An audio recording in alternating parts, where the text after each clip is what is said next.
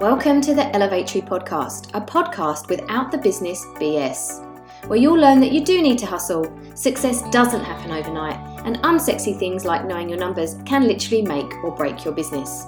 You'll also learn that dancing around on reels or sliding into someone's D Ms does not have to be part of your marketing strategy, unless, of course, you want it to. If you want to know how to grow and grow sustainably with an authentic approach to your marketing, then this podcast is for you. Let's dive in. Welcome to episode ten of the Elevatory podcast. I'm your host, Anna Jonak, the founder of the Elevatory. And today I'm going to be talking to you about how to come up with content ideas quickly. In fact, I've got ten of them for you. So when you come to that, eek, what do I post? I have no idea. I'm going to give you lots of ideas that you can jot down and, oh my gosh, they're going to give you so much content, you're not going to know what to do with it.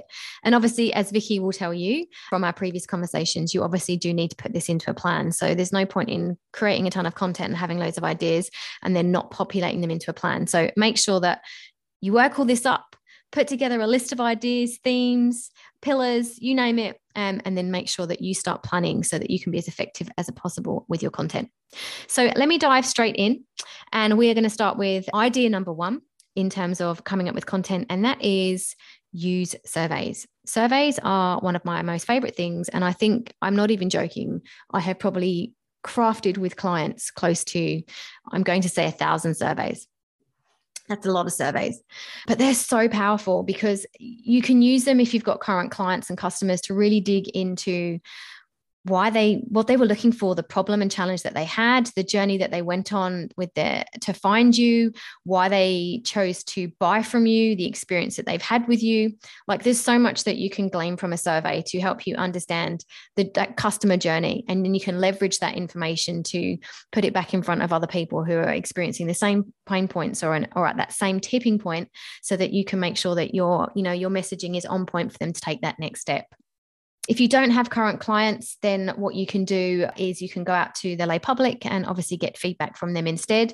And you can be asking them about um, how they feel about your product or service, you know, and get feedback on their pain points and challenges. Obviously, you want to make sure you reach out to the specific segment of people you're looking for with a specific problem. So uh, you're not just blanketing everybody. You've got to find the right people and make sure that they they are experiencing the problem that you, you provide a solution for.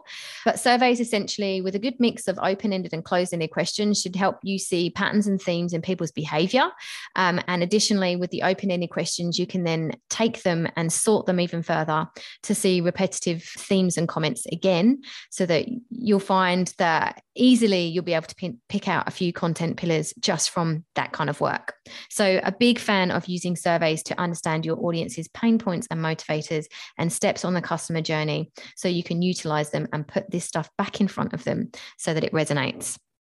Okay, another quick tip is actually just asking your audience what they want to hear from you, like literally putting up a poll or something on stories, you know, a checkbox, um, asking them to drop you a line. You can send an email at your list and asking them if they, if you could answer one thing right now, what would it be? Just get out there. Same thing, go into a Facebook group and post one single question, like, what is your biggest problem challenge right now? Or how could I help you with? Um, like there is no Like, don't be shy, basically. Get out there, ask questions, and you will find answers. Okay. Other things, using Facebook groups. Go into a Facebook group and use the keyword search bar in the top left-hand corner um, with respect to whatever it is that you do, and see what comes up. You will find, again, repetitive themes and people asking the same questions or moaning about the same things or in the same pain over and over again. And it, it is content that you can leverage. So get out there and look for what people are asking for help with, and then work it to your advantage. Okay.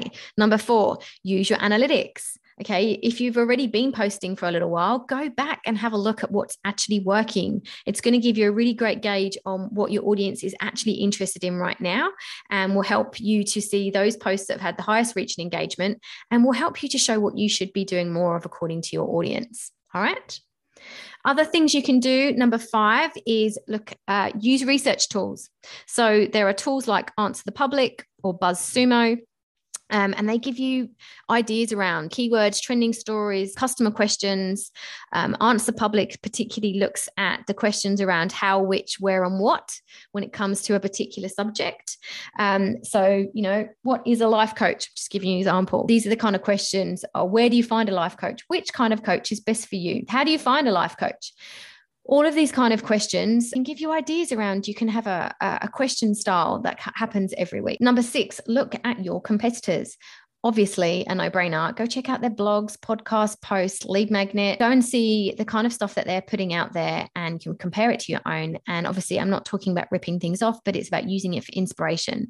Are there specific topics that you can be doing better? Go and check out their customer reviews. Are there things in their reviews that you can leverage where they're not doing as well as they could and you do do better? Okay. There is information aplenty everywhere. Go and check it out. All right. Use Google search as well, another platform to help you get ideas. If you have a topic in mind, pop it into Google and Google will give you suggested searches for that topic. You can even go a little bit further and download a tool called Keywords Everywhere. It costs you about ten dollars and you will get something crazy like a thousand credits. And you can basically, if you're in Google Chrome, start putting in keywords and it will show you the search volumes, like how many people are actually searching for that set of keywords. And again, give you a real big list of alternatives. And again, the volume of searches that people have. So it will give you an idea of what people are actually looking for directly with your topic. I mean, this obviously, all of this stuff as I'm talking about from a social media perspective, but it's also golden for when it comes to blogging. Tip number eight.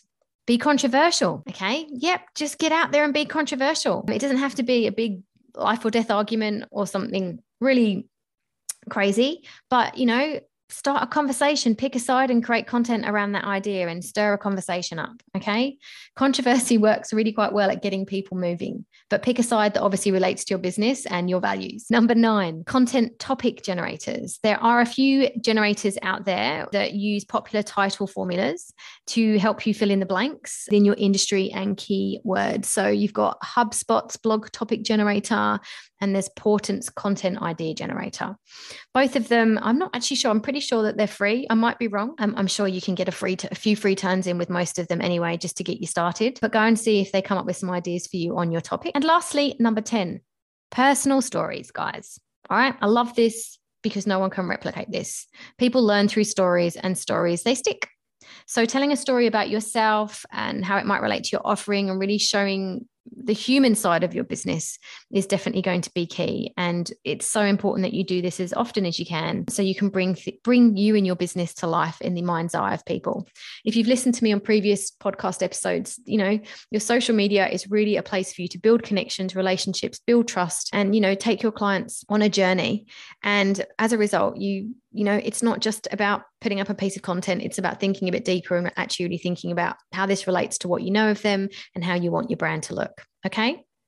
So I'm hoping that these ten very quick ideas will give you lots of um, inspiration for going to find lots of different content themes and ideas that you can start pulling together for your social media.